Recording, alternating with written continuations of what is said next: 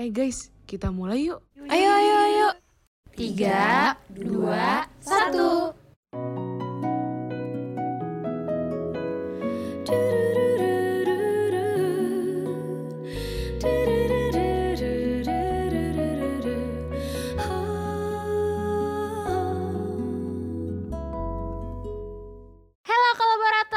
Selamat datang di iPod IKK Podcast. Halo kolaborator. Balik lagi sama kita di IKK Podcast episode pertama. Yeay.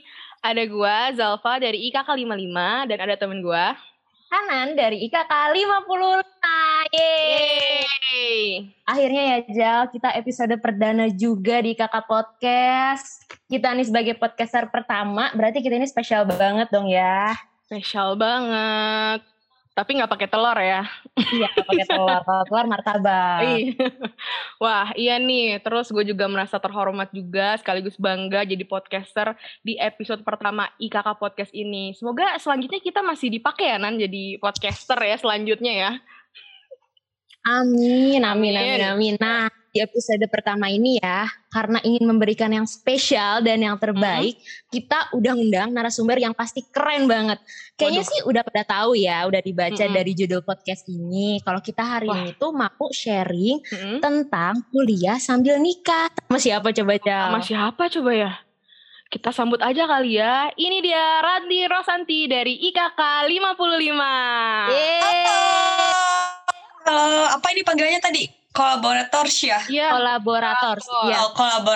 Iya, emang. Halo semuanya, Zalfa, Hanan. Makasih sebelumnya udah undang aku buat ngobrol-ngobrol di IKK Podcast. Episode 1 lagi ya? Iya, udah jauh banget ya Ranti ya. Perdana banget Ranti ya, spesial. Ranti, apa kabarnya Ran? Gimana Bandung? Baik Hanan, alhamdulillah. Sekarang di Bandung? Iya, sekarang di Bandung. Tinggal sama siapa di Bandung? Ya, sesuai tema ya. Kali ini kita bahas guys. Oh, jadi udah tinggal berdua nih sekarang ya? Enggak berdua. Jadi aku kan tinggalnya di Bandung. Ya. Nah, bareng suami dong pasti. Iya, pastinya ya. Bukan pejuang LDM kita. Belum. Bandungnya Bandung mana, Ran? Pengalengan ya? Enggak, sekarang di ini, di daerah Bojongsoang, dekat Buah Batu lah ya. Iya. Tapi kita juga tinggal gak berdua aja sih sama, ya saudara-saudara ipar tinggal di sini. Oh iya. Jadi bareng ya? Iya. Bareng, tapi udah sama suami Jal. Iya. Udah beda lah sama kita levelnya ya. Kita walaupun tinggal sama orang tua juga, tapi belum sama suami gitu ya. Ada penekanan gitu ya, beda lah ya. Iya, ada penekanan. Pertama-tama nih kita dari teman-teman IKK mengucapin selamat buat Ranti atas pernikahannya ya. Semoga sakinah, mawaddah warohmah sampai surga. Amin ya rabbal alamin. Amin. Mengucapin makasih juga buat Ranti karena sudah berkenan hadir jadi bintang tamu perdana kita. Wah, merasa spesial banget ya jadinya. Iya, spesial banget. Sama sekaligus nih ngucapin makasih juga buat suami udah ngizinin buat hadir di IKK Podcast ini ya. Iya, benar banget Zalfa. Karena kalau misalkan udah nikah itu pastinya kita harus selalu apa ya? Izin suami sih lebih pastinya bener-bener. Diskusi dulu sama suami gitu. Iya, pokoknya mau ngapa-ngapain harus selalu izin dulu lah ya, biar berkah gitu. Nah, iya. Nah, pertama-tama nih buat kalian yang belum tahu Ranti, mungkin dari IKK56 ya atau 57 atau kakak tingkat kita atau bahkan anak luar IPB ya, tapi kayaknya Ranti ini terkenal ya. Jadi semua orang kayaknya udah tahu Ranti ini ya harusnya. Jadi Ranti ini adalah mahasiswi IPB jurusan Ilmu Keluarga dan Konsumen angkatan 55 dan sekarang mau menginjak semester 6 ya. Enggak kerasa udah tengah tahun, udah mau KKN kita ya Ran ya. Iya, apalagi lagi online kayak gini kan enggak kerasa. Iya. Jadi Zal, aku tuh sama Ranti tuh sebenarnya udah kenal dari semester 1. Iya. Aku ya Ran ya, karena kita sekelas. Kalau sama lu gak sekelas ya Zal ya. Iya, tapi gue sebenarnya tahu Ranti sih, karena aktif banget dulu tuh Ranti di Pionir Muda. Jadi tau lah, Ranti tuh anak S01 gitu. Iya, Ranti dulu aktif banget, dulu gue masih kentang lah ya. Kalau sekarang udah jadi perkedel sih, udah lumayan. Sekarang mah udah digoreng ya kentangnya ya, pakai telur ya. Iya udah digoreng. Udah lumayan. Iya. Nih walaupun kenal sama Ranti dari semester 1, tapi tetap aja masih banyak hal yang gue gak tahu nih tentang Ranti nih. Kayak Ranti nih sebenarnya anak keberapa sih dari berapa bersaudara gitu, Ran? Aku anak ke-1 dari 3 bersaudara. Oh, jadi anak pertama ya? Iya, anak pertama. Adek 2, cewek, cowok? Adek 2, yang pertama itu cewek, yang kedua itu cowok. Yang cewek jauh umurnya? Bedanya cuma 5 tahun sih. 5 tahun, berarti iya, SMA ya sekarang ya deh? Iya, SMA. Kalau yang cowok itu sekarang baru SD kelas 2. Kayaknya adiknya mau nyusul nih sebentar lagi. Ya kita lihat aja nanti ya. Doain aja yang terbaik lah ya. Tapi ya betul. Itu kayaknya jawaban paling ampuh nih. Oh iya. Jawaban paling ampuh. Jawaban paling ampuh. Iya, kalau ada orang yang nanya tuh doain yang terbaik ya gitu. Udah mereka bakal diam kalau kita udah ngomong kayak gitu. Aduh, nih Ranti lawak juga nih orangnya.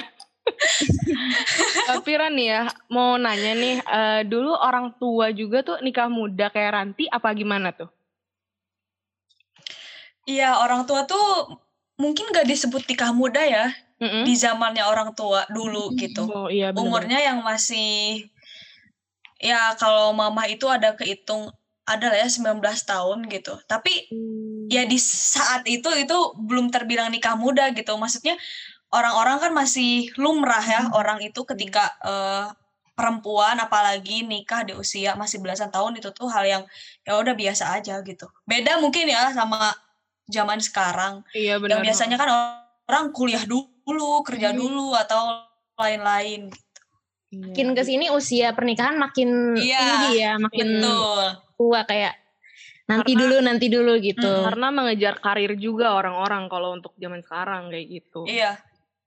Sekarang, aku langsung masuk aja ya, Jalan. Oh, perihal silakan. Gini proses pertemuan nih, ini yang paling bikin penasaran gimana sih gitu, karena kita kaget sih waktu itu ya, pertemuan antara suami dan Ranti ini gimana ceritanya nih Ran? Sebetulnya kalau bahas itu ya, jujur kayak sampai sekarang tuh ya ada lah ya perasaan masih gak nyangka gitu, karena ya jangankan Hanan gitu ya, kaget aku aja sebagai orang yang mengalami ini gitu ya, kagetnya cukup kaget juga gitu, karena sebelumnya nggak pernah ketemu gitu sama si calon ini ya gitu. Oh iya. Nggak pernah ketemu sama sekali sama gitu, bahkan ya. Sama sekali bahkan pas ceritanya tuh intinya tuh jadi aku kan masih tetap keep in touch ya, maksudnya masih tetap menjalin hubungan sama guru-guru waktu SMA. Oh iya. Nah jadi awalnya tuh dari situ, awalnya tuh ada salah satu guru yang dia itu ngehubungin gitu, Ran ini ada Ikhwan, maklum ya karena dulu kan di pesantren nih, mohon maaf ya. Nanti SMA-nya pesantren ya? Ya SMA-nya pesantren gitu sambil ya jadi SMA terpadu gitu.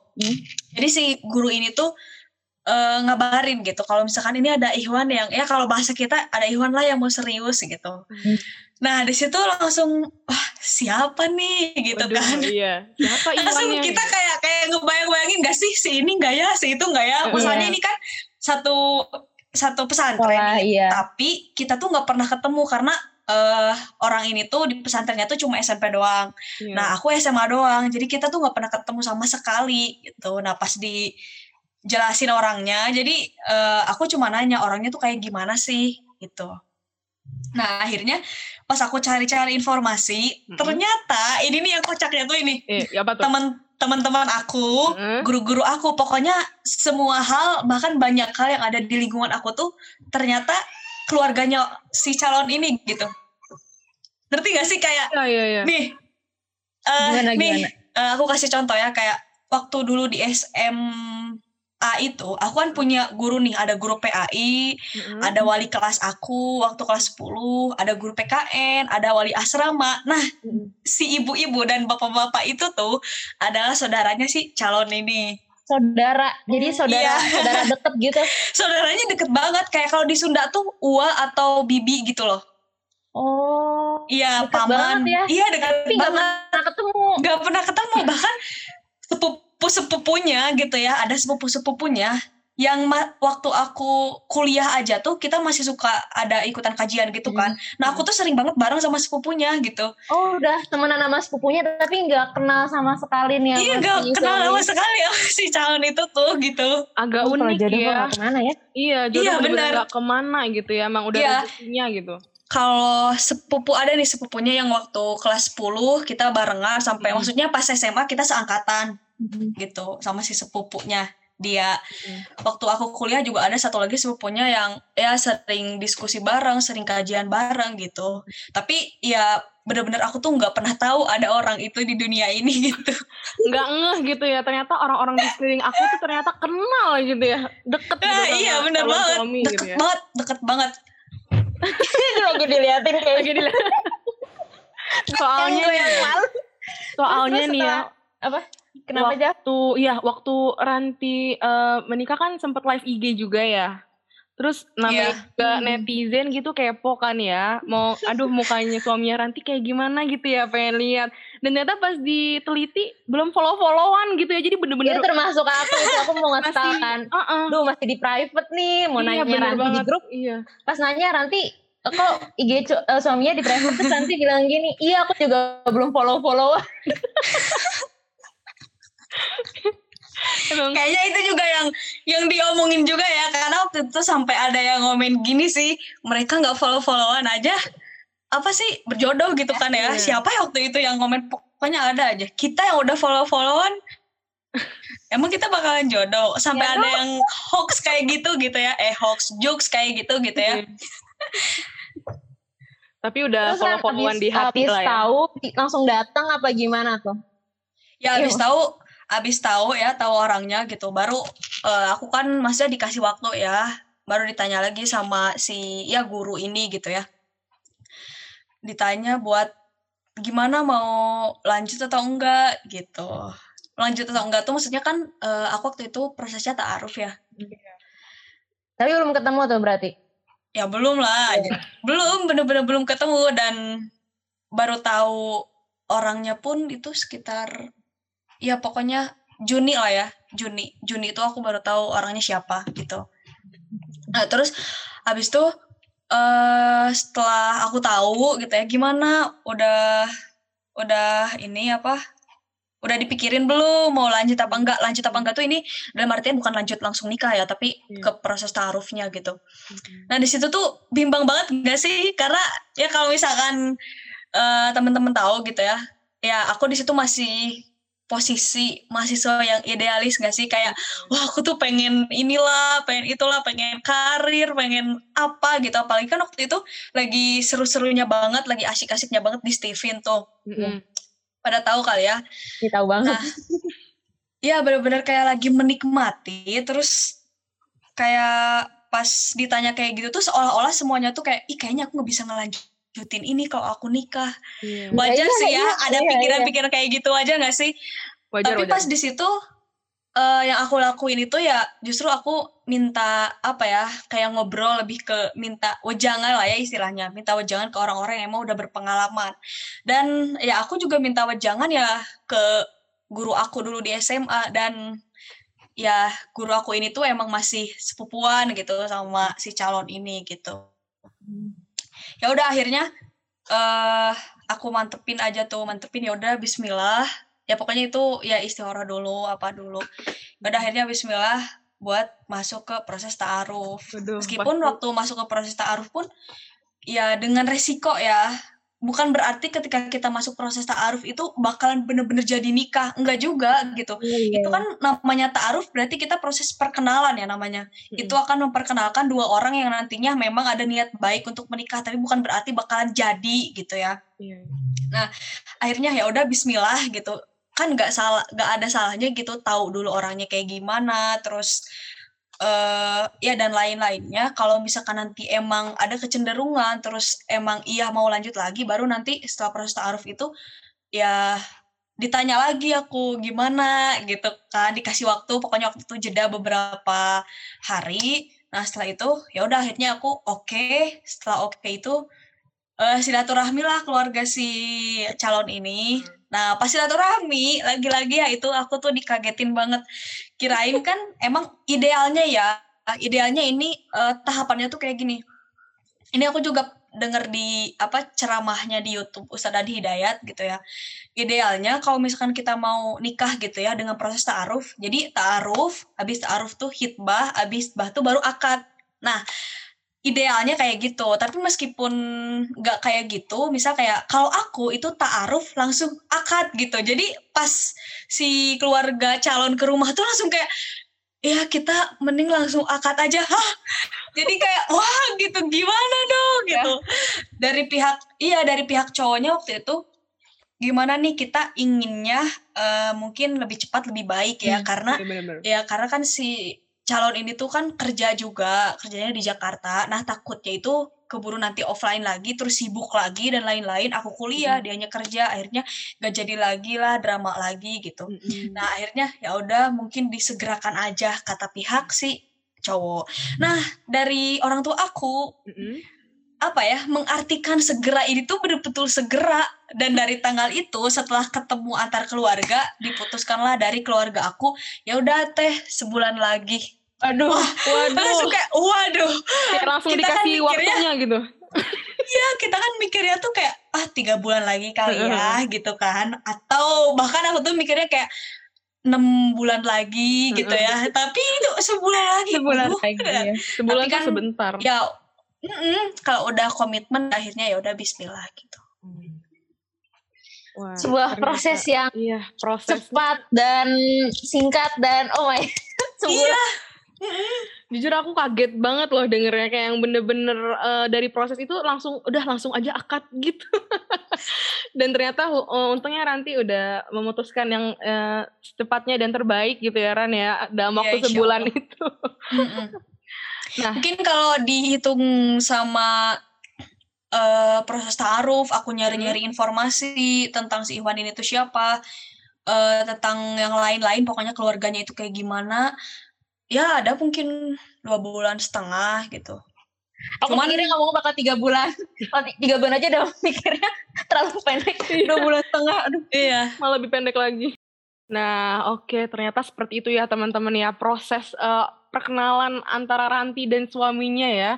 Ternyata prosesnya gak terlalu lama juga ya. Dibilang sebentar gitu lah. Oke, jadi gini Ran. Kemarin tuh kita udah ngirim question box nih di Instagram Himaiko.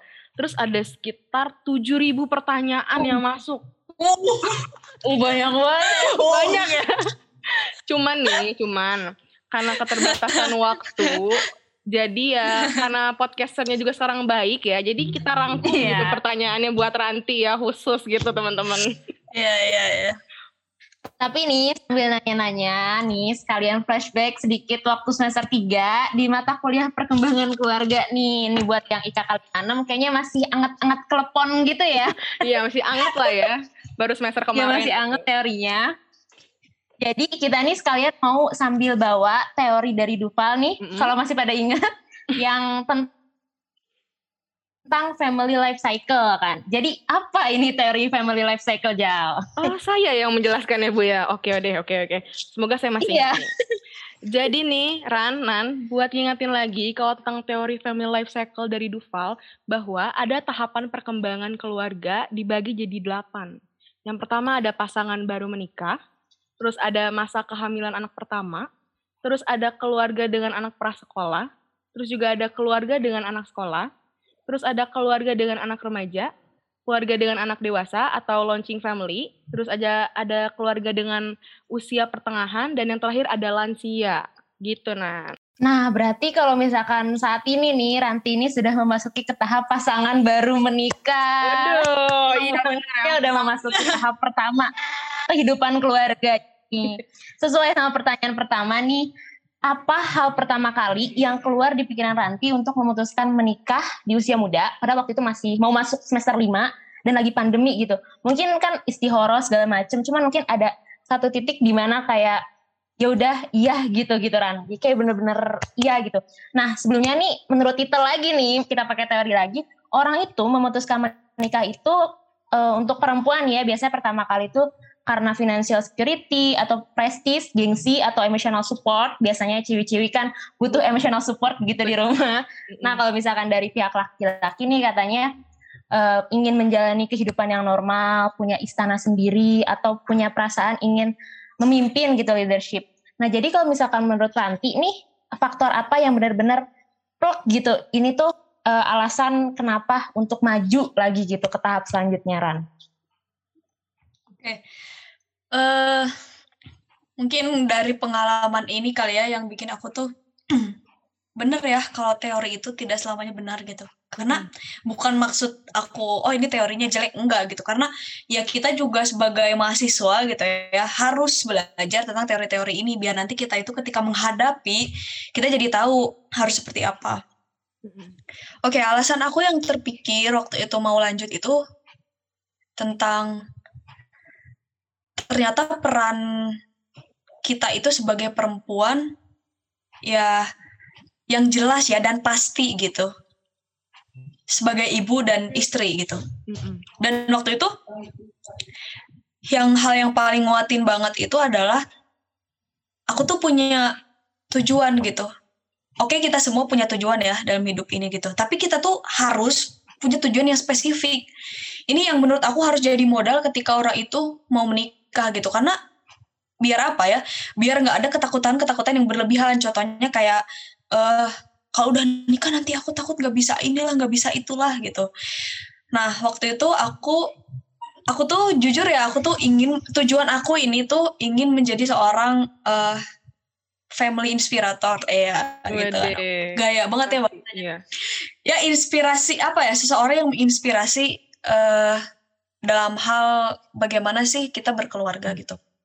Jujur itu hal yang udah terpikirkan dari semester 3 lah ya, ada dari semester 3. Proses waktu kita lagi bingung gak sih kayak, oh masuk organisasi apa, ikutan kepanitiaan ini enggak ya gitu. Itu proses-proses pencarian yang waktu itu tuh akhirnya aku dapat, buat apa sih aku ikut kepanitiaan, buat apa sih aku ikut lomba, buat ikut komunitas dan lain-lain. Nah setelah aku berpikir ternyata ya tujuan aku ingin jadi yaitu family inspirator itu. Nah, jadi waktu itu aku berpikir, gimana ya aku mau mengangkat isu-isu tentang keluarga sedangkan aku pun belum berkeluarga. Itu tuh jadi keresahan tersendiri, jujur ya. Nah, ketika ada orang yang berniat baik gitu ya, itu tuh kayak, wah ini kayaknya jadi jalan deh buat aku bisa mencapai si impian aku gitu, tujuan aku itu. Jadi alasannya tuh itu gitu. Jadi ketika kita nanti menghadapi, pastilah ya ada kerikil, batu-batu atau ya tantangan yang banyak, tapi pas ingat lagi tujuan awalnya tuh itu bakal membuat kita itu jadi kuat gitu.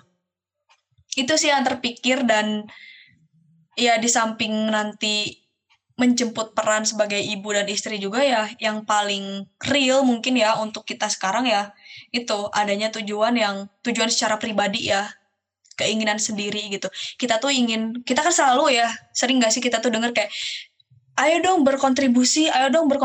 Nah kontribusi di sini tuh versinya siapa dulu, kita sendiri tuh harus memiliki versi kontribusi tersendiri gitu. Kalau aku pengennya kontribusi di bagian hal-hal yang tadi ya tentang keluarga dan anak gitu. Nanti misalnya Zalfa apa, Hanan apa, dan itu yang buat aku jadi alasan. Banyak alasan-alasan lain tapi itu yang menguatkan aku juga gitu. Dan kesempatan tuh gak datang 2 kali gitu. Aku mikir kayak gitu. Jadi ketika ada orang yang datang, ini kesempatan gak datang 2 kali. Apalagi setelah aku tahu orangnya seperti apa, terus keluarganya seperti apa. Itu aku yakin kalau ini bisa membuat aku bisa mencapai tujuan aku gitu. Jadi seakan-akan dikasih jalan gitu atas tujuan nanti sebelumnya. Kayak aku tuh ngasih jawaban, nih lewat sini gitu. Ya, Masya Allah banget ya. Masya Allah. Jadi tujuan dari awalnya. Jadi gak mikir panjang juga nantinya ya. Wah ini jalan aku gitu. Waduh Masya Allah banget ya. Nah Rani, sudah memutuskan menikah dan sudah menjalani pernikahan berarti sekitar 6 bulan ya? Iya betul. Kira-kira ada gak sih hal yang berubah dari diri Ranti gitu? Contohnya kayak kepribadian gitu atau kebiasaan dari sebelumnya nikah dan sesudah menikah, gimana cara menyamakan tujuan? Kan biasanya tujuan suami sama Ranti juga awalnya pasti beda-beda gitu kan. Gimana sih cara menyesuaikan itu gitu? Nah, dari yang pertama dulu ya, tadi apa tentang tujuan itu ya? Tentang tujuan. Nah ini ya, ini jadi poin penting. Kenapa adanya ta'aruf gitu waktu itu? Karena untuk menyamakan dua keinginan yang nantinya untuk diambil jalan tengahnya gitu. Jadi kalau bahasa kita itu kayak win-win solution gitu loh. Dan yang jelas kayak, tapi nggak secara eksplisit gitu ya, kayak tujuan kamu apa sih dalam hidup ini gitu, atau tujuan kamu menikah itu apa sih gitu. Karena itu apa sih gitu. Mungkin buat sebagian orang tuh iya terdengar klise, tapi itu tuh justru sesuatu hal yang penting gitu ketika nanti di perjalanan itu akan menguatkan si pernikahan itu sendiri gitu. Benar. Ya mungkin kita bisa dengan bahasa yang sedikit halus gitu ya. Kayak nanya sebetulnya makna pernikahan untuk si calon ini tuh apa sih gitu. Terus pernikahan seperti apa sih yang diinginkan. Nah dari situ tuh kita bisa membaca secara nggak langsung, oh dia itu punya tujuannya itu ini loh untuk dari pernikahan ini, pernikahan yang diharapkan itu seperti ini loh. Nah di situ kita bisa menangkap, oh satu tujuan gak nih sama kita gitu. Kalau misalkan udah satu tujuan berarti ya langkah selanjutnya tinggal kita memantapkan hati gitu. Caranya ya minta sama Allah gitu yang paling tahu tentang isi hati manusia. Itu ya tentang tujuan gitu. Nah, kalau tentang kebiasaan tadi, kebiasaan, kepribadian gitu. Banyak banget yang berubah.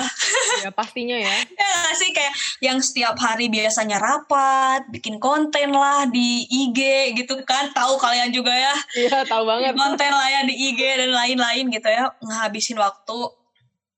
Ya, kayak gitulah ya, masih single gitu.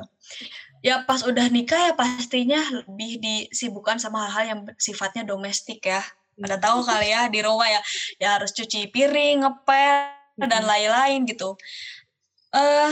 Itu jujur ya awalnya tuh aku nggak ngerasa kesusahan ya, karena gini, kesibukan yang dulu aku pakai untuk rapat, untuk kumpul bareng-bareng teman-teman komunitas itu aku pakai hanya dialihkan saja ke kegiatan-kegiatan domestik gitu. Yang berubahnya tuh wujud kegiatan tanya aja gitu. Dan jujur ya aku tuh bukan tipe-tipe apa ya, cewek-cewek yang sebelum nikah tuh rajin masak gitu ya. Aku gak jadi insecure di rumah gitu. Aku gak jadi insecure. Enggak tipe yang kayak gitu. Jujur ya, aku tuh bukan yang rajin gitu. Kecuali kalau di rumah tuh ya buat beres-beres barang sendiri ya it's okay ya. Kayak di ya gimana sih kita di kosan.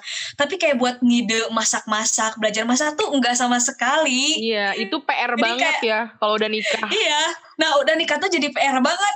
Jadi PR banget dan akhirnya ya aku dipaksakan dengan kondisi ya, kan aku harus masak dan lain-lain. Akhirnya aku ya masak, belajar lah dari YouTube lah, tanya-tanya dan lain-lain gitu.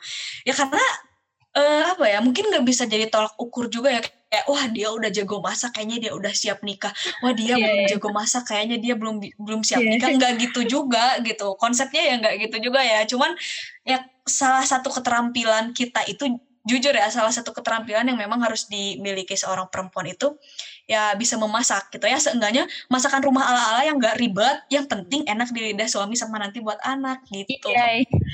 Prinsipnya gitu aja, gak usah ribet-ribet yang masak-masak kayak orang-orang mungkin wah keren banget masaknya, banyak banget toppingnya atau apa dan lain-lain. Nah itu kita pusing duluan kalau misalkan mikirin yang kayak gitu.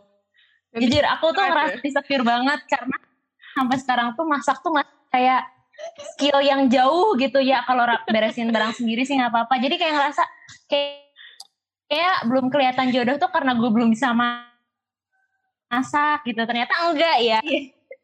Tapi itu jangan dijadiin alasan juga ya. Jangan dijadiin alasan juga kayak Ranti dulu nggak ada tuh belajar masak sebelum nikah. Mending kita nggak usah deh. Jujur, kalau menurut aku ya buat orang-orang yang emang pengen concern ke sana kayak ya ingin belajar masak justru itu jauh dik gitu. Terus tadi tentang apa ya, kepribadian mungkin ya? Iya, kepribadian. Kepribadian lebih ke ini juga salah satu apa ya faktor yang mungkin sebelum nikah pun kita harus tahu ya kepribadian kita itu seperti apa. Karena ketika nanti kita udah tahu, kita bisa lebih mudah menjelaskan siapa sih diri kita itu ke pasangan kita gitu. Karena yang jadi masalah itu terkadang kita aja tuh nggak tahu diri kita tuh kayak gimana, harus disikapi kayak gimana. Jadi ketika ada konflik itu, ya bingung juga, ini aku harus ngapain, ya aku aja sebagai pribadi sendiri gak tahu ngapain lah, gimana pasangan kita yang baru kenal kita beberapa hari, mungkin beberapa bulan, itu juga jadi hal yang penting. Nah kalau aku, karena emang aku pribadinya orangnya tuh yang ya mungkin bisa dibilang perasa gitu ya, terus gak enakan gitu. Jadi akhirnya pas ketika nikah ya pribadi aku yang perasa nggak enak itu masih tetap ke bawah-bawah sampai sekarang gitu, dan itu sering aku jelaskan gitu ya ke suami juga, aku tuh perasa gitu, jadi kalau ada bla bla bla bla bla itu aku baper, kalau ada bla bla bla itu aku nggak enak gitu. Apalagi kan aku misal tinggal nih sama saudara ipar, kalau ada sesuatu tuh misal aku nggak enak nih, aku baper nih, itu tuh jadi hal yang oh nanti si suami tuh oh iya karena emang dia karakternya seperti itu gitu, jadi dia juga bisa memaklumi sambil ya di tengah perjalanan belajar gimana caranya apa manajemen perasaan gitu ya, biar nggak terlalu baper, biar nggak enakannya itu di tempat yang sesuai gitu. Manajemen perasaan berarti. Iya, jadi manajemen waktu aja ya, harus ada manajemen perasaan. Sama ini ternyata kita nggak pernah nyinggung masalah manajemen perasaan, iya. Manajemen waktu aja terus yang dibahas. Waktu aja terus ya, ternyata ada manajemen perasaan juga gitu ya. Nih sesuai sama pertanyaan selanjutnya nih, kan kata Ranti kalau sekarang harus masak, mungkin nyiapin sarapan, tapi kita juga ada kuliah jam 8, kadang-kadang ditarik setengah 8, jam 7 tuh tiba-tiba dosen kan gak bisa. Itu gimana sih cara ngebaginya, kayak ini saatnya ngurusin domestik, ini saatnya kita kuliah online, apalagi nih ya Ranti ini tuh kalau kuliah tuh suka on cam, Hanan tuh suka lihat gitu on cam, nanya, terus suka juga dia komen jadi apa aja moderator juga pernah ya.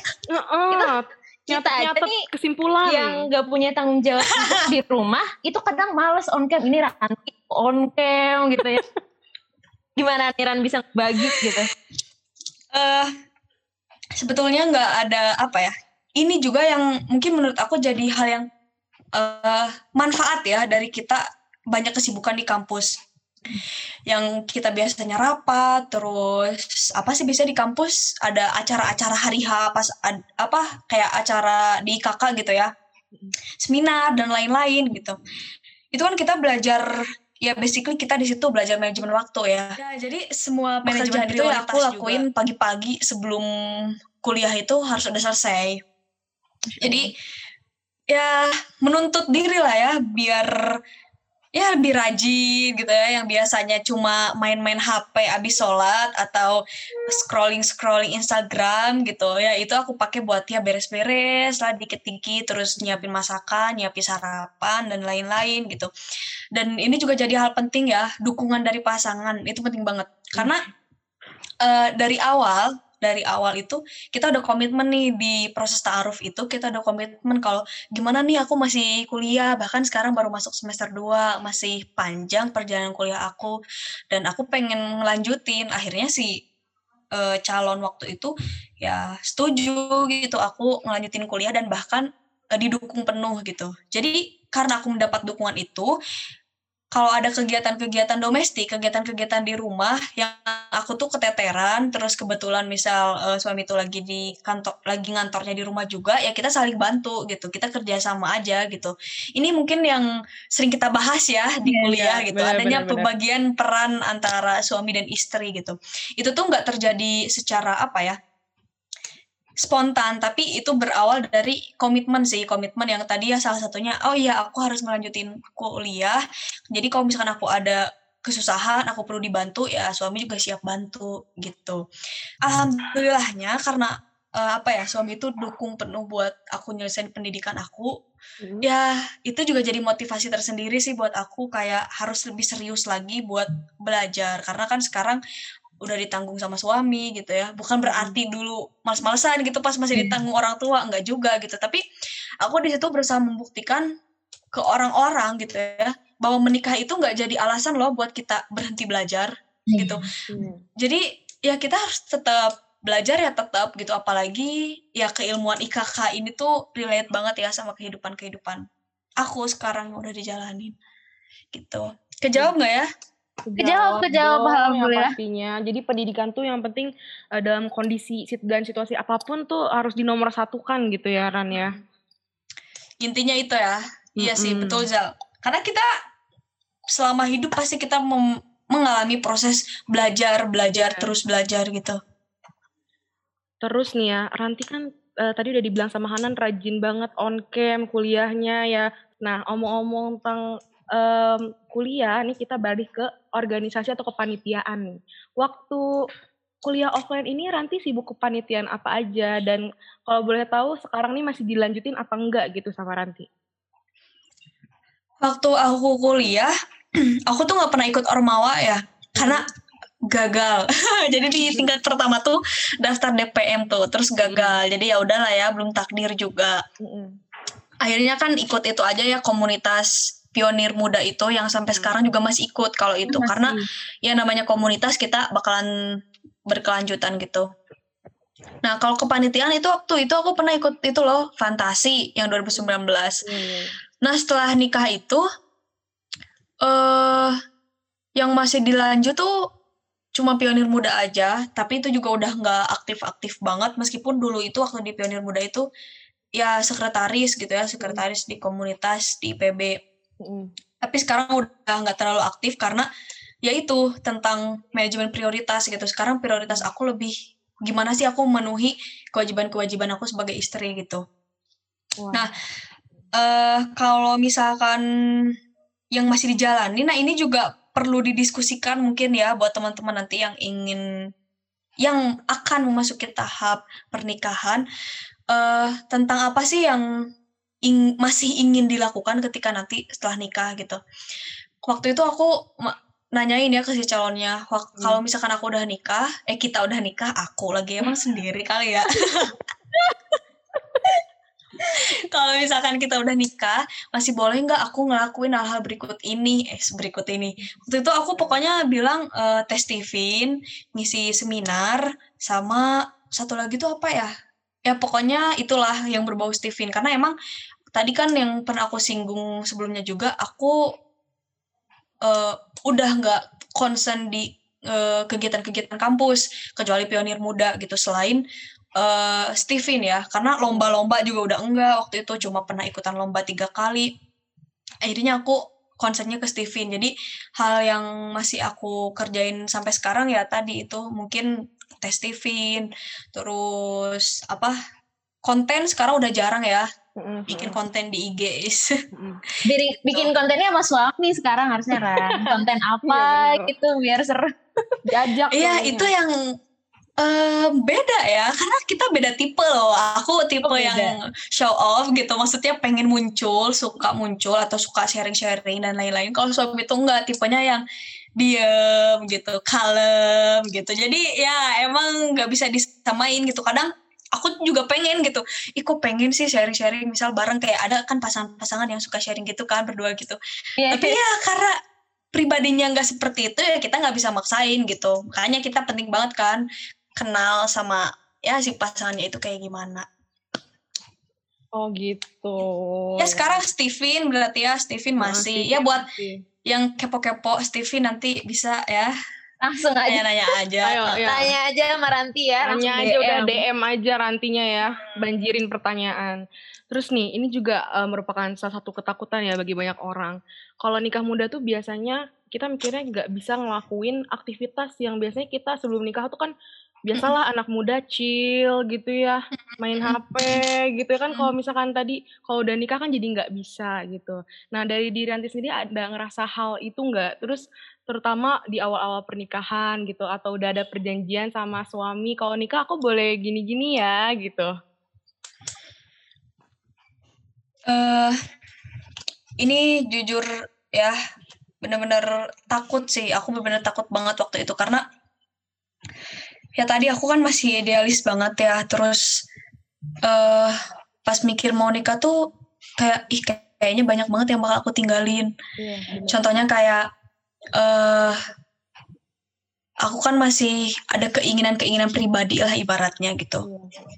Keinginan-keinginan pribadi yang menurut aku ini harus aku selesaiin dulu loh sebelum aku nikah gitu. Sampai waktu itu tuh aku ya sempat ikutan kajian ya, sama kajian pranikah gitu. Terus aku ditanya, gimana lu udah siap nikah belum? Belum gitu, karena aku masih pengen sendiri, masih pengen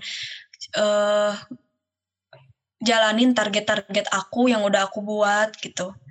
Karena nanti kalau udah nikah gak bisa inilah, gak bisa itulah gitu. Terus kata si pematerinya ini cuma bilang kayak gini, nanya sih, dan itu tuh cukup apa ya, menampar gitu ya istilahnya. Kayak, oh jadi menikah itu jadi halangan ya buat kamu gitu. Padahal kan menikah ini tuh sesuatu hal yang pahalanya tuh besar gitu.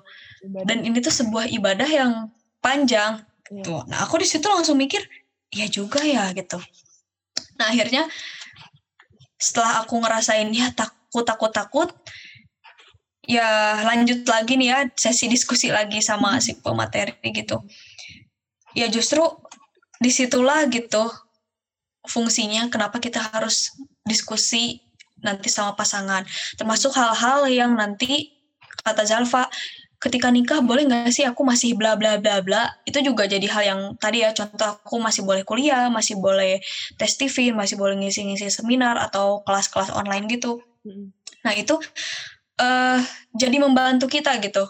Akhirnya ketika udah disetujui, kalau misalkan ada sesuatu terjadi, ya balik lagi ke komitmen tadi sama tujuan tadi gitu ya. Nah pas muncul ketakutan-ketakutan itu, yang menguatkan aku ya tujuan itu.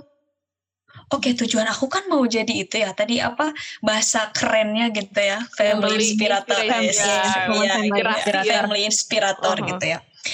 Nah, berarti oh iya kan tujuannya itu. Berarti target-target aku pun harus mencapai ke si tujuan itu. Gitu. Jadi ketika ada yang misal kayak ada sesuatu hal yang target yang gak sesuai sama itu, ya lebih baik ditinggalin gitu. Dan itu harus lagi-lagi ya harus didiskusiin juga sih sama pasangan nantinya. Karena kalau nggak didiskusiin, nih yang jadi permasalahan itu kadang cewek itu selalu ingin dimengerti tanpa dia bilang gitu. Kayak, lu peka duluan dong, ya nggak sih? Kok dong lu gitu kan ya. Kalau cewek itu pengen dimengerti doang gitu. Itu tuh ego kita sebagai perempuan yang ingin dimengerti tanpa harus bilang gitu. Tapi laki-laki tuh gak kayak gitu ya. Ini real banget, laki-laki tuh gak kayak gitu gitu. Mereka itu ya udah kamu bilang maunya kayak gimana. Iya. Tapi biasanya cewek tuh ya ada malu-malu atau kayak ego-egonya tuh gengsi ya, bener gengsi gitu kayak peka sendiri dong gitu. Tapi ya pokoknya cowok tuh gak kayak gitu. Mereka tuh butuh sesuatu yang jelas dan harus disampaikan gitu, bukan lewat perasaan tapi lewat logikanya dulu. Kita masuk ke logikanya dulu, bukan ke perasaannya dulu gitu. Jadi jangan bilang cowok-cowok itu nggak peka gitu ya. Jadi dari ceweknya sendiri harus ngomong gitu ya. Bener banget. Karena kalau misalkan kalian mau belajar gitu ya, ada salah satu kajian yang suka aku tonton di YouTube itu dari Dr. Aisyah Dahlan. Itu banyak banget studi-studi atau dokter ini tuh ngejelasin tentang perbedaan antara laki-laki dan perempuan berdasarkan si struktur otaknya. Nah, itu banyak banget, itu bermanfaat banget sih. Jadi pas aku nikah tuh kayak, oh iya bener banget ini yang dijelasin gitu. Dan itu membantu banget sih. Jadi mengurangi konflik juga. Berarti yang tadi dibilang kan harus diskusi dulu kan ya, menyamakan tujuan. Nah itu tuh Ranti waktu itu pas diskusi tuh berarti sebelum nikah dong? Iya. Berarti sebelum menikah itu ngobrolnya itu gimana, lewat chat apa ada orang ketiganya apa gimana itu? Nah sebetulnya kan proses ta'aruf itu kan banyak ya, metodenya itu banyak. Nah itu mungkin nanti teman-teman kolaborator Hanan Zalfa juga bisa cari-cari sendiri lah ya, banyak referensi. Kalau aku waktu itu prosesnya itu fasenya itu ketemu. Nah pas ketemu itu ada pihak ketiga gitu ibaratnya. Jadi kita nggak ketemu berdua gitu. Namanya ta'aruf kayak gitu. Nah setelah itu kita masih tetap proses pengenalan lewat online gitu. Kalau yang lewat online juga sama, kita nggak langsung gitu, nggak langsung chat-chatan berdua gitu, enggak gitu. Tapi sama ada pihak ketiga juga. Berarti gitu. Multi chat ya? Jadi bertiga di multi-chat itu. Ada yang metodenya kayak gitu, Nan, ada yang metodenya kayak gitu. Tapi kalau aku waktu itu jadi kayak, aku nih misalnya calonnya Zalfa ya, aku kirim pesan ke Hanan, sebetulnya buat ke Zalfa gitu, nanti Zalfa yang nerusin gitu. Oh iya, paham. Gimana nih Zal, mau sharing lagi? Aku ada yang pengen tanya secara pribadi gitu. Aku masih speechless aja tadi, makanya sempat diem gitu. Oh gitu ya, ternyata ta'aruf ada yang nyampein pesan, ada prosesnya, ketemu dulu, pengenalan dulu gitu. Terus enaknya nih kita kayaknya sharing-sharing lebih dalam lagi ya, sharing-sharing gemes gitu ya Nan ya. Boleh gemes biasanya. Yang baru nikah tuh suka dibilang, ih gemes banget sih kalian. Padahal kitanya tuh jujur ya, kitanya ngerasanya biasa aja gitu. Yang mengalaminya tuh biasa aja. Ada satu pertanyaan yang belum ditanyain, aku jadi lupa. Nih kan tadi prosesnya tuh dari pihak Ranti nih, dikenalin sama si calonnya itu dari gurunya. Nah si calonnya ini tahu Ranti tuh dari mana sih gitu, kayak gimana, pernah ngeliat kayak gimana gitu, kok bisa tahu Ranti gitu. Itu ya sebetulnya jadi apa ya, jadi misteri Nana sampai sekarang. Gimana gitu? Jadi kayak apa ya, mungkin ya kalau jadi malu nanti kalau didengerin aja. Iya jadi wali asrama aku, ibu asrama, ibaratnya apa sih kalau di IPB tuh SR ya, senior resident ya. Nah tapi SR waktu di asrama SMA itu tuh deket banget. Kita sering diskusi, kita belajar sejarah, kita ya rame-rame nonton film dan lain-lain gitu. Jadi deket banget gitu. Nah, si wali asrama ini tuh adalah sepupunya si calon ini. Gitu. Jadi ceritanya ya pas misal si dari keluarga Ikhwan ya. Ada Ikhwan, ada cowok, ada laki-laki, enggak apa-apa lah ya. Dari si keluarga Ikhwannya mungkin lagi, oh iya lagi siap-siap nih, ada gak nih calon gitu. Nah, direkomendasiin lah gitu. Ceritanya gitu sih. Oh, jadi ini si calon gitu. Belum pernah ketemu Ranti waktu itu? Belum pernah ketemu, ya kita ketemu pas ta'aruf aja. Kirain kayak pernah lihat, terus ternyata sepupunya kenal, terus minta dikenalin. Kayak enggak, gitu. Nan. Betul-betul kita tuh ada di belahan dunia mana gitu. Jadi selama ini berarti suami di Jakarta dong? Waktu pas Ranti di Bogor nih kuliah, suami di Jakarta? Iya, kerjanya di Jakarta. Tapi sering kemana gitu. Maksudnya gak tetapnya kerjanya di Jakarta. Cuman ya kadang kemana gitu. Ditugasin gitu. Berarti nanti kalau offline nih. Misalkan Alhamdulillah semester berapa? 7 kita harus offline ke Bogor nih. Berarti Ranti LDR atau move bareng-bareng ngontrak deket Bogor apa gimana gitu? Ya mungkin rencananya kita move bareng-bareng sih. Oh jadi kuliah ditemenin suami lah. Enggak juga. Ditemenin dianterin ke Bogor gitu ya. Kalau dianterin sih kayaknya enggak ya Nan ya. Karena kita punya jam itu juga ya, kita sama-sama sibuk lah.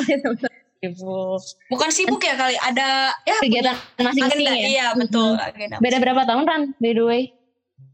Bedanya kita boleh dibilang nggak ya? izin dulu. Kalau habis nikah izin suami dulu ngasih tahu sesuatu. Kayaknya kelamaan ya. Ya pokoknya ya insya Allah lah ya diizinin. Saya udah pernah ada yang nanya juga sih ini. Bedanya kita 6 tahun. Sumpah aku tuh ya beridealisme punya suami tuh beda 5 tahun gitu loh. Karena dewasanya tuh ngerasa pas, tau nggak sih? Karena biasanya nih katanya teori cewek itu biasanya lebih dewasa daripada cowok. 7 tahun jadi, dari cowok ya. Iya, jadi idealisnya tuh kayak 5 tahun, 6 tahun kayak gitu. Aku juga by the way pengennya segitu idealisnya, tapi gak tahu ya gimana jodoh. Zalfa gimana? Pengen pencari yang berapa tahun? Apa Zalfa pengennya yang di bawah-bawah gitu, yang gemes? Ya kalau berondong enggak sih ya. Karena takut terjadi banyak konflik gitu ya. Kan orang-orang pasti pengennya cowoknya yang lebih tua gitu, lebih dewasa ya kan. Biar seimbang gitu. Oh, pengen yang lebih tua. Iya dong pastinya. Iya, tapi itu kalau pendapat aku pribadi sebetulnya umur tuh nggak terlalu ini ya, maksudnya nggak terlalu berkaitan banget gitu dengan kedewasaan, karena faktanya gitu ya banyak juga yang mungkin udah dewasa kok masih childish banget gitu. Tapi itu mungkin 1000 ya sekian kasus dari berapa banyak gitu ya. Tapi ya yang penting nanti yang dilihat sih kedewasaannya gitu ya. Gitu. Jadi nggak pasti juga orang yang lebih muda dari kita nggak dewasa atau orang yang lebih tua kita lebih dewasa gitu. Tergantung bagaimana dia menyelesaikan menyelesaikan masalah-masalah dalam kehidupannya gitu, mengatasi masalah dalam kehidupannya, terus berhubungan sama orang lain, pokoknya banyak faktor sih yang buat orang itu dewasa atau enggak, dan kita nggak bisa mengukur gitu ya. Iya benar, kita nggak bisa mengukur, dia udah dewasa banget ya, dia enggak banget ya, karena kadang kita tuh nggak tahu alasan dibalik apa yang dia lakukan itu tuh kita nggak tahu gitu. Bisa jadi kayak, dia kok nggak dewasa banget sih sikapnya kayak gitu. Tapi kita nggak tahu gitu alasan dibalik itu tuh kenapa. Nah, jadi dewasa itu emang nggak bisa diukur ya. Contohnya nih yang sekian persen tadi kata Ranti nih, aku sendiri masih ngerasa kanak-kanakan gitu di umur mau 21 ini gitu. Tapi kadang ya jujur sih aku juga masih ada rasa-rasa kekanak-kanakan masih ada gitu, karena itu fase-fase kita tuh masih kayak gitu dan ya tapi emang itu jadi kelebihan juga ya, pasti pasangannya lebih dewasa gitu, umurnya juga lumayan jauh tuh, jadi kayak emang gak apa-apa, emang fase-fase umur kamu tuh emang kayak gitu. Jadi kayak kadang kita tuh seperti bapak sama anak gitu, kadang kayak kakak sama adik gitu, kadang kayak ibu sama anak gitu. Terus nih ya, karena kita lagi masuk ke sharing gemes-gemes nih, mau tanya ya. Ini masalah, biasanya pasangan itu ada masalah cemburuan ya. Kira-kira udah menikah selama 6 bulan ini, dari Ranti sendiri ngeliatnya cemburuan siapa sih? Ranti apa suami gitu? Cemburuan ya? Kayaknya aku, tapi aku tuh bukan cemburu ke orang gitu loh. Bukan cemburu sih ya, lebih ke game. Soalnya main game terus cemburu sama gamenya. Game enggak sih, game paling suka itu loh, yang suka nontonin yang masak-masak makan-makanan gitu loh, yang orang-orang pada ini nih jajanan Korea, ini nih apa gitu, suka kayak gitu. Bukan cemburu ya, aku lebih ke kalau cemburu tuh ngambek atau gimana. Kalau aku enggak sih, cuma kadang aku suka ini, suka apa kalau misalkan kita misal pengen dilihat gitu ya, karena kan kita harus ngomong gitu, lihat aku dulu dong gitu. Jadi kalau sama cowok tuh gitu jangan diam aja gini, dia ngambek gitu, ngambek enggak, karena mereka tuh nggak paham ini kenapa sih orang gitu. Jangan bilang aja gitu. Kalau cemburu apa ya, karena aku sendiri tuh nggak pernah ngerasa makna cemburu tuh apa sih gitu, karena kayaknya kita biasa aja gitu. Aku kan minta kayak waktunya dong, udah gitu kan, tadi udah kerja, sekarang mau nontonin masak, sekarang liatin aku gitu ya. Kayak gitu kali. Iya, biar gemes-gemes aja sih itu, mas, sebetulnya bercanda aja sih, aku lebih ke bercanda, karena ya. Di situ sih pentingnya juga kita ini nih, mungkin meskipun sharing gemes-gemes ya, harus ada yang daging-dagingnya juga gitu. Itu kita harus saling memahami itu di situ gitu, karena kadang ya kita tuh suka ngerasa nih kayak si istri gitu, aku tuh paling capek di rumah, ngerjain apa, cuci piring, ngepel lah, masak lah, itulah aku paling capek, sedangkan dia kan dia di kantor ngerjain satu hal fokus gitu. Enggak gitu juga loh, maksudnya kita tuh punya bebannya masing-masing, kita tuh punya tanggung jawabnya masing-masing gitu, dan harus kita tahu gitu. Kalau misalkan main game, terus ngeliatin video-video atau tontonan kayak gitu, bermain gadget, itu tuh sesuatu hal yang jadi refreshing loh buat cowok itu. Karena kalau misalkan teman-teman tahu ya, jadi ada buku tuh judulnya Wanita Berkarir Surga, itu yang ditulis sama Felix Siauw, itu tuh ada perbedaan struktur otak laki-laki dan perempuan. Kalau laki-laki itu otak yang gedenya itu games. Mungkin teman-teman ada yang udah tahu ya, tapi kalau perempuan itu shopping gitu, belanja. Jadi ya wajar kalau misalkan kita itu selalu menumpuk belanjaan di keranjang Shopee. Iya. Gitu. Senengnya tuh ngeliatin scrolling baju lah, iya, tas bener, lah, atau apalah yang pengen kita beli gitu. Tapi kalau laki-laki itu, dia itu lebih ke game, terus ngeliat, ya mungkin hal-hal yang mereka sukai itu dari gadget itu. Itu yang harus kita, harus kita maklum gitu. Kalau misalkan, kita punya beban masing-masing, kita punya tanggung jawab masing-masing, dan kita punya cara masing-masing untuk refresh lagi otak kita, untuk ya kita wajar lah kita ingin santai-santai gitu, tapi ada waktunya juga kita harus ngobrol berdua, diskusi dan lain-lain gitu. Ya alhamdulillahnya suami Ranti itu ngerti gitu ya kalau misalkan tugas ngerti suami banget man. Tugas bahkan aku pernah di ini ya, pernah aku dibantuin ngerjain tugas. Masya Allah enak banget. Jangan-jangan nanti skripsi bisa dibantu ya. Padahal lagi sibuk-sibuknya loh. Itu yang menurut aku mungkin jadi salah satu hal yang mungkin ketika aku nyiapin dia sarapan, padahal aku lagi harus kuliah, aku nyiapin sarapan gitu. Itu juga mungkin bisa jadi hal yang, oh iya, dia juga meskipun lagi kerja bisa bantu aku pas ngerjain tugas gitu. Ketika aku emang kesusahan gitu ya. Ya pokoknya harus ini sih saling bantu aja. Kalau misalkan saling menuntut, itu jatuhnya tuh nanti kita ngelihatnya tuh, ih kok gitu sih, ih kok kamu gak kayak gini sih, kok kamu kayak gitu. Kita tuh fokusnya memberi gitu, kita fokusnya ngasih gitu ya, bukan nuntut gitu. Makanya kalau misalkan ada sesuatu hal, ada terjadi konflik, selek-selek dikit, yang dicari itu bukan salah bagaimana sih suami yang baik ya, atau itu gitu, bagaimana sih suami yang baik, tapi kita sebagai perempuan gimana sih istri yang baik itu. Jadi nanti fokusnya tuh ke diri kita sendiri gitu. Kalau kita nyarinya suami yang baik, nanti tuh kamu tuh harusnya bla bla bla bla, kamu tuh harusnya bla bla bla bla gitu. Harusnya balik dulu ke diri kita gitu. Aku tuh harusnya seperti apa sih menjalani kewajiban-kewajiban aku gitu. Bener banget, kesadaran diri sendiri lah ya. Iya. Jadi yang digarisbawahi adalah fokus memberi bukan menuntut. Iya. Bener. Oh iya nih terakhir mungkin ya sekalian buat Ranti closing statement gini.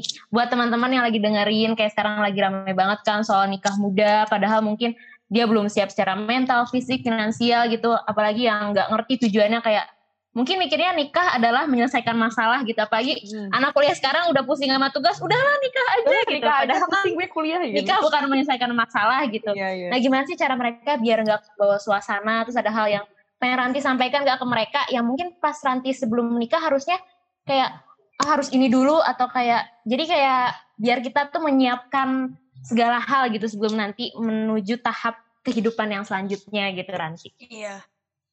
Itu betul banget ya Nan.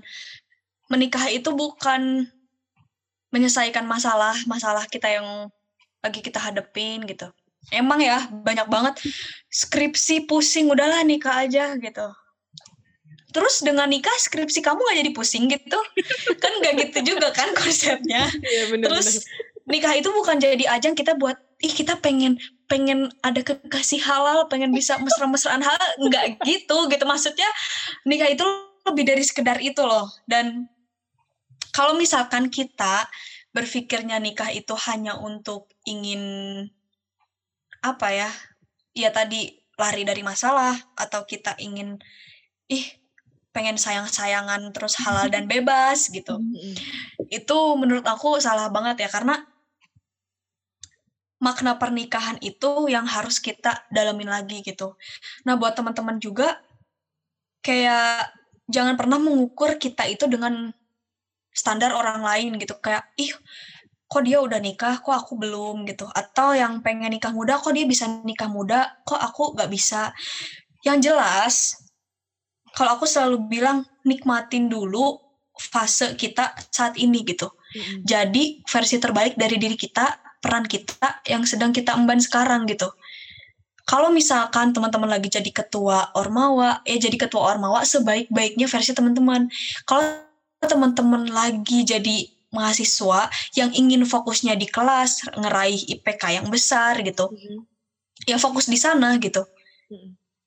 Dan harus tahu juga apa tujuan kita ada di dunia ini tuh untuk apa? Kita ingin menyebar kebermanfaatan kita itu dalam bentuk apa? Mungkin ada yang suka desain, oke, di bidang desain itu bisa bermanfaat gitu. Atau ada yang suka bikin konten, bisa juga jadi konten kreator. Atau ada yang suka kegiatannya tuh belajar, baca jurnal gitu. Ya bisa teman-teman mungkin nanti ngadain penelitian atau jadi peneliti gitu, bermanfaat buat orang lain. Yang jelas pokoknya banyak-banyak muhasabah diri, ibaratnya evaluasi diri, jalanin semua aktivitas yang ada sekarang buat memperbaiki diri, mengembangkan diri kita gitu. Karena banyak banget kesempatan-kesempatan yang terkadang kita hilang, gak bisa ambil kesempatan itu karena kita gak fokus sama hal yang ada saat ini gitu. Meskipun kita juga harus memikirkan masa depan, tapi Kalau misalkan saat ini aja tuh belum kita manage dengan baik, gimana kita mau melangkah ke langkah yang selanjutnya gitu. Iya, yeah. Dan harus selalu berlatih mencari alasan di setiap apa yang kita lakukan gitu. Karena itu pun aku bisa menemukan alasan aku kenapa aku ingin menikah itu berawal dari alasan-alasan kecil yang aku buat ketika aku misal ikutan organisasi, ikutan kepanitiaan, itu gak bisa dianggap remeh ketika ada pertanyaan, kenapa kamu ingin ikut kepanitiaan ini? Kenapa kamu ingin masuk divisi humas? Kenapa kamu ingin menjadi ketua organisasi? Itu tuh gak bisa dianggap remeh, karena big why atau alasan besar ketika kita melakukan sesuatu itu akan menjadi kekuatan kita ketika kita menjalani sesuatu itu. Gitu. Jadi ya jangan membayangkan kehidupan pernikahan itu yang senang-senangnya aja gitu, tapi kita harus memikirkan banyak hal, memikirkan banyak aspek, termasuk gimana caranya kita nanti harus bisa berhubungan baik sama ibu mertua, sama saudara-saudara ipar yang kita pun gak tahu gitu karakteristiknya seperti apa, kepribadiannya seperti apa gitu, atau bahkan sama suami kita aja pun yang mungkin teman-teman yang udah berhubungan setahun, 2 tahun. Kayak yang kita tahu ya, di fase pernikahan, awal pernikahan itu ada fase yang namanya proses pengenalan. Ya nggak sih? Kayak kita tahu, oh sifat aslinya kayak gini nih. Nah, dan ingat banget tuh di kuliahnya Bu Eva, yang kita tuh harus bisa memanage ekspektasi kita terhadap pasangan kita. Kalau misalkan kita terlalu tinggi, boleh kita tinggi punya ekspektasi, tapi kalau misalkan tinggal sesuai dengan harapan kita, misal kita kecewa, yang harus kita sadari, kita tuh nikah sama manusia loh, yang punya kelebihan, punya kekurangan, kita harus sadar itu gitu, bahwa kita itu sebagai manusia yang punya kelebihan, punya kekurangan, dipasangkan dengan manusia yang punya kelebihan dan kekurangan, justru dengan adanya pernikahan itu, gimana caranya membuat kita itu saling melengkapi kekurangan masing-masing gitu, dan saling menguatkan. Gitu, termasuk konsep diri itu penting banget ya. Jadi dari sekarang mulai dipikirkan gitu, kita tuh hidup untuk apa, apa yang ingin kita kejar, apa yang ingin kita dapatkan, apa yang ingin kita berikan untuk masyarakat nantinya gitu. Kalau teman-teman udah mulai resah gitu ya, aku tuh sebetulnya ikutan semua ini untuk apa, kayak banyak yang ikutan organisasi sana kemari, kepanitiaan kesana kemari, tapi akhirnya nggak tahu itu tuh untuk apa gitu. Mungkin bersyukur dulu karena udah merasa resah gitu. Proses selanjutnya ya lebih dimantepin lagi untuk mencari alasan-alasan itu gitu. Karena jangankan nanti misal berbicara tentang konsep keluarga yang diinginkan, kalau konsep diri sendiri aja pun kita masih bingung gitu, nanti takutnya ya terombang-ambing atau menerima realita ya ternyata nikah tuh nggak seenak itu ya, maksudnya kayak yang dilihat-lihat di media sosial yang kayak wah pasangan-pasangan muda yang romantis apa gitu, terkadang kan kita nggak tahu ya di balik itu semua apa yang udah mereka jalani gitu, apa yang tantangan-tantangan berat yang udah mereka hadapi gitu. Iya, jadi intinya dapat nggak ya poinnya kira-kira? Wah, dapat banget nih. Saya sampai menyerap sampai gimana nih, aduh sampai saking terkesimanya gitu ya, sadar diri gitu. Kayak nggak usah jauh-jauh mikir iya kayak aku kayaknya nikah usia 25 deh. Ngapain mikir gitu deh? Pokoknya fokus sama diri sendiri kan ya. Kasih yang terbaik, terus nikmatin yang sekarang udah didapat, amanah dan tanggung jawabnya. Iya. Kalau masalah ngerasa apa, kalau emang Allah bilang kamu udah siap nanti juga datang gitu sambil terus berdoa ya. Gimana nih Jal? Wah, ini podcasternya juga jadi sambil menerima juga insight dari Ranti gitu ya. Jadi memahami banget, intinya kita harus fokus jadi versi diri sendiri yang lebih baik, bisa menerima kelebihan dan kekurangan, dan jangan menaruh ekspektasi terlalu tinggi ya. Intinya saling menerima gitu ya kalau udah ingin menuju yang lebih serius. Iya, bener banget. Oke, Ranti, makasih banyak nih ya udah ngasih insight ke kita dan teman-teman kolaborator semua. Mungkin bisa dijadikan pelajaran, pembekalan buat teman-teman nanti yang ingin ada rencana menikah muda gitu ya. Terus mau ngasih doa juga biar pernikahannya barokah, banyak rezeki, bahagia sampai maut memisahkan. Iya, ini dari aku ya. Makasih banget. Ini ya ampun, podcasternya mantap banget lah ya pokoknya. Waduh jangan gitu nih, malu. Karena kita juga tercengang juga gini mendengar jawaban-jawaban Ranti, oh ternyata begini. Iya ya, jadi harus memperbaiki dirilah istilahnya gitu. Iya, jadi ya pokoknya makasih banyak udah ngajak aku buat sharing-sharing, karena ini juga kan salah satu keinginan aku gitu ya, buat bisa sharing-sharing hal-hal tentang kehidupan keluarga, kehidupan anak gitu. Iya. Dan buat mungkin kalau ada sesuatu hal yang kurang berkenan di hati, terus gak sesuai sama harapan teman-teman, ya aku juga masih belajar, kita masih sama-sama belajar, jadi ya mungkin dari sharing-sharing ini, dari hal-hal yang udah aku alamin gitu, semoga bisa jadi jadi insight juga buat teman-teman tentang bagaimana sebetulnya kehidupan pernikahan itu, meskipun setiap orang itu akan menghadapi tantangan yang berbeda-beda setiap pernikahannya nanti gitu. Ya, kita juga mau minta maaf nih ke Ranti kalau misalkan agak ada sedikit momen gak jelas atau apa gitu ya. Atau ada pertanyaan yang mungkin ngebingungin Ranti gitu. Yang penting kita semua bisa dapat insight-nya gitu dari jawaban-jawaban Ranti. Oke, kira-kira. Seru kok, seru. Seru ya, alhamdulillah deh kalau seru. Jadi kita bisa lanjut lagi ke episode selanjutnya berarti ya. Nanti Ranti datang lagi dengan tema yang berbeda. Oh, boleh. Senang banget malah aku. Iya, kita juga senang banget bisa ngundang Ranti di episode pertama gitu ya. Oke, kira-kira sampai sini dulu podcast kita kali ini. Jangan lupa untuk klik like dan share podcast ini, karena berbagi ilmu dan kebahagiaan itu rasanya mantap. Sampai jumpa di episode selanjutnya ya teman-teman kolaborator. Yeay. Mantap. Ulang nan, jelek. Alhamdulillah.